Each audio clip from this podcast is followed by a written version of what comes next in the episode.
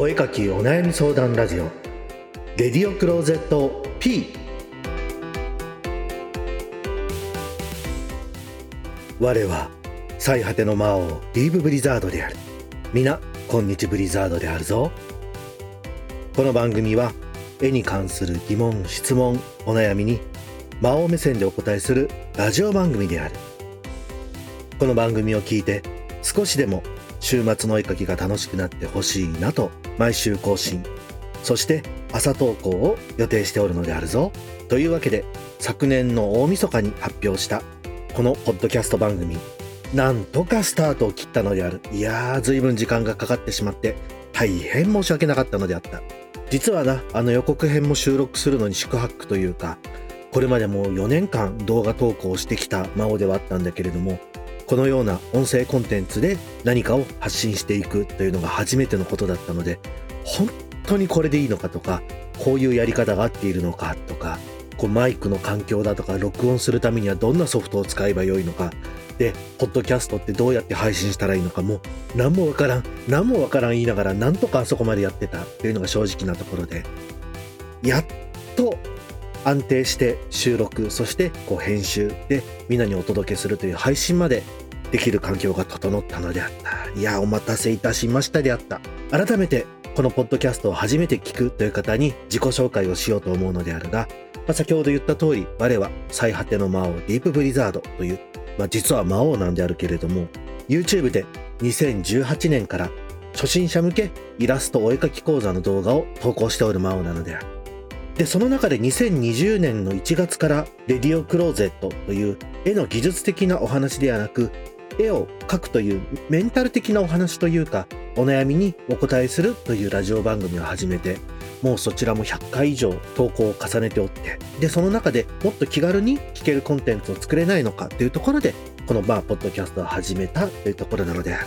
いやー実際でもポッドキャストまだまだ何て言うか動画収録の癖が抜けないのでカメラ目線になってしまったりこううつむいて喋ったら良くないんじゃないかとか思ってしまうんだがこうやってな声だけで皆とお話しするっていう時にはもちろん YouTube の動画のようにカメラと向き合うと同じようにマイクに向き合って話をするということが大事なのだなと、まあ、ちょっと感じた魔王だったのでまだまだポッドキャスト配信者としては初心者ではあるけれどもこれからも楽しくみんなに聞いていただけるコンテンツを提供できるよう頑張っていこうと思うのでよろしくお願いいたすのであるぞ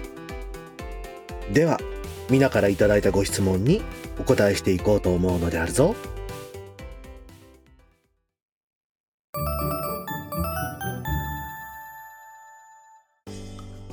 ラジオネームひまりまる殿からいただいたご質問である。ご質問ありがとうなのであるぞ。ディープブリザード様、こんにちは。いつも動画拝見しています。大好きです。私は最近初めて同人誌を書いたのですが、漫画に挑戦したことで自分の限界を知り絶望してしまい、自信もなくなり、当日も休んでしまい、結局売らずに自分で持っています。幸い、超勝負数なので金銭的なダメージはないのですが心のダメージが大きかったです。執筆中は学校の勉強よりも漫画を優先してしまうほどの情熱と楽しさがあったはずなのに書き終わってみれば終わりのない絶望感に苛まれていました。絵なんて描かなければ原作にはまらなければと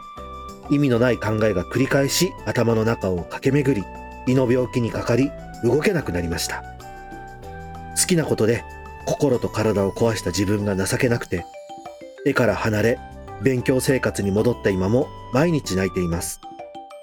辛くて絵をやめたいのになぜかやめられません。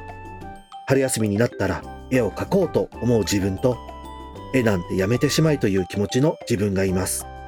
結局私は絵を描きたいのだと思います。絵の挫折から立ち直る方法を教えていただきたいです。長文で申し訳ありませんでした。どうかよろしくお願いいたします。というわけで、いやまあこの気持ちはすごくわかるというか、むしろすごくこう驚いたというか、本を作って頑張って書き上げて形になったのに、ま、それを見てショックを受けて自信をなくしてしまって絵を描くということを続けて良いのか悩んでしまっておるということでいやこれは例えば創作をしてたりそれを何か形に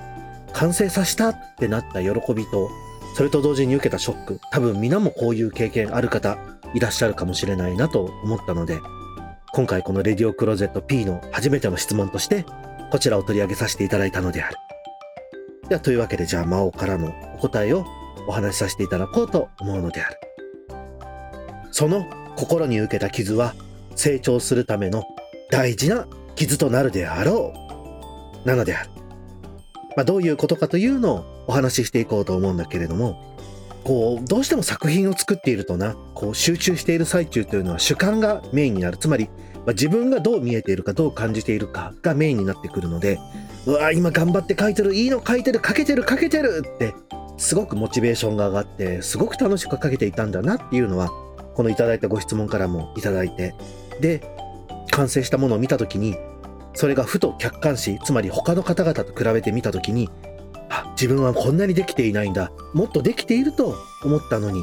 できていなかった。こんなに他の人と比べて拙い作品だったんだっていうことに、ショックを受けてしまう。これはすごくあるというか、それで傷ついて動けなくなってしまう。それで諦めてしまう。投げ捨ててしまうっていう方、実はすごく多いと思っててな。まあ、それはなぜそう言えるのかと言ったら、魔王もそうだったんであるよ。もう本当に随分昔の話になるけれども、遠い昔だな、本当に我が初めて商業で作品を書いて、で、それが乗るってなった時、もう乗る瞬間、その雑誌を見るまで、いやー、もう頑張って書いたであるよ。だし、もうこれ以上ないぐらいいいものが作れたと。いやー、超人気者になっちゃうであるな、魔王なんて思ってたんだけれど、まあ、雑誌を開いてみて驚いたというか、本当にデビューしたての我の前後に挟まっている作家の方々というのは、もうデビューして10年、20年、30年の我とは比べ物にならないくらいの大大大ベテランの方々ばかりだったんであるよ。で、そこに挟まれた我の本当に拙くて下手くそで見るに耐えないクオリティの作品を見た時にもう全身から嫌な汗が出たのを今でも覚えてるのゾッとしてブワッとなんか冷や汗が出たっていうのかな。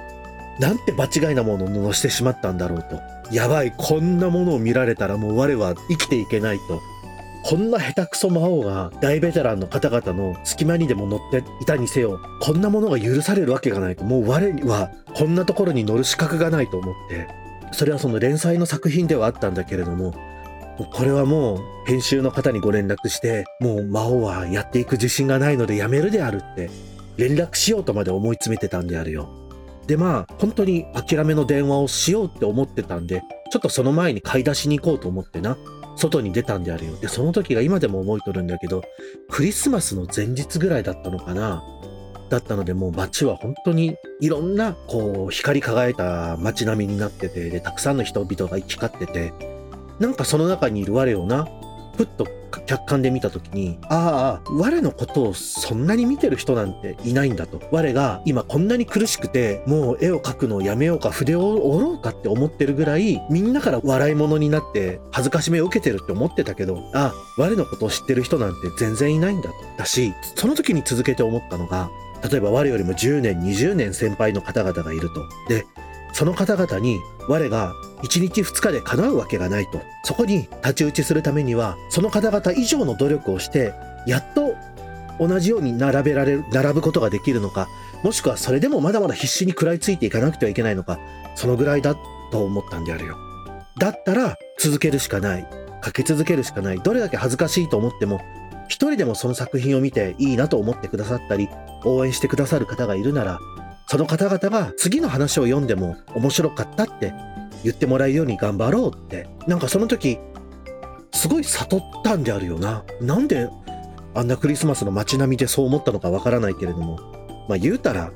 自分なんてもう生きる価値がないぐらいダメダメな作家であるって思ってたにせよそこまで同じように思っている方はいないっていうかまあ思っている方がいようともそう思っているんだったら頑張るしかないと。それを乗り越えて少しでも多くの方が見て満足してもらえる作家になろうって思ったんであるよ。だからそこからはどれだけ、まあ、悔しかったり、思い通りにいかなかったりしても、それで言い訳にして絵をやめようとは一回も思ったことがないであるよ。だし、せっかくな、ひまり丸殿がこうやって作品を作られて、本にまでした。それがどれだけ勝負数であろうとも、それを手に取って欲しいと思った方がいるかもしれないのであれば、勇気を持ってできていない自分もしくは周りと比べてまだまだ完成度は低いかもしれないけど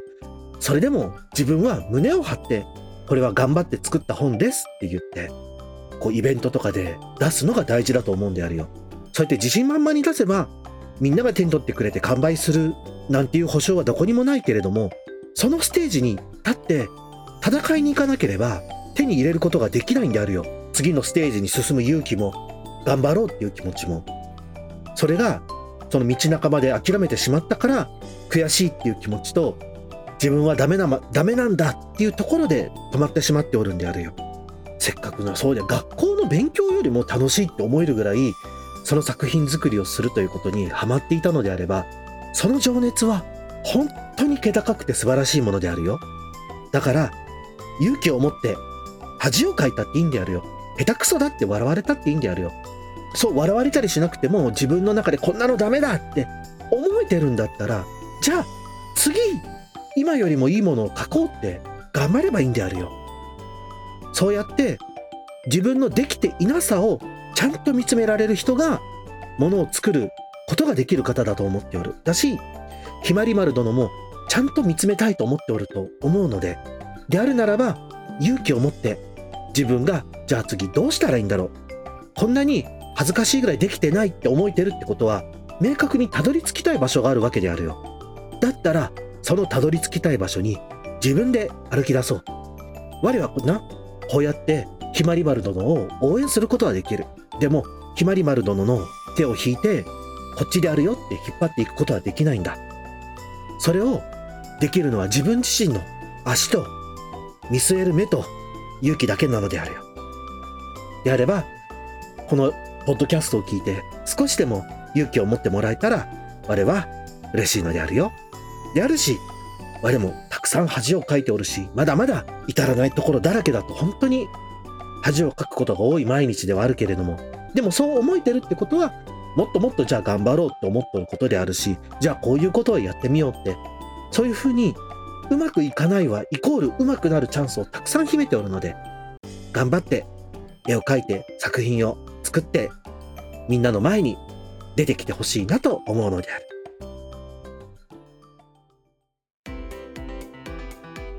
いかがだったかの？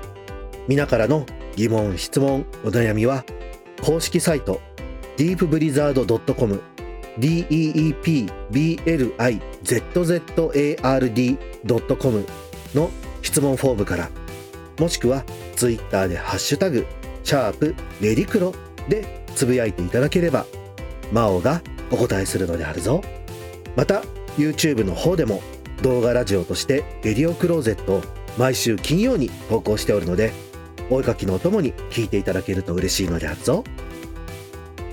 ではまた次回お絵かきしながらお会いしようなのであるぞ。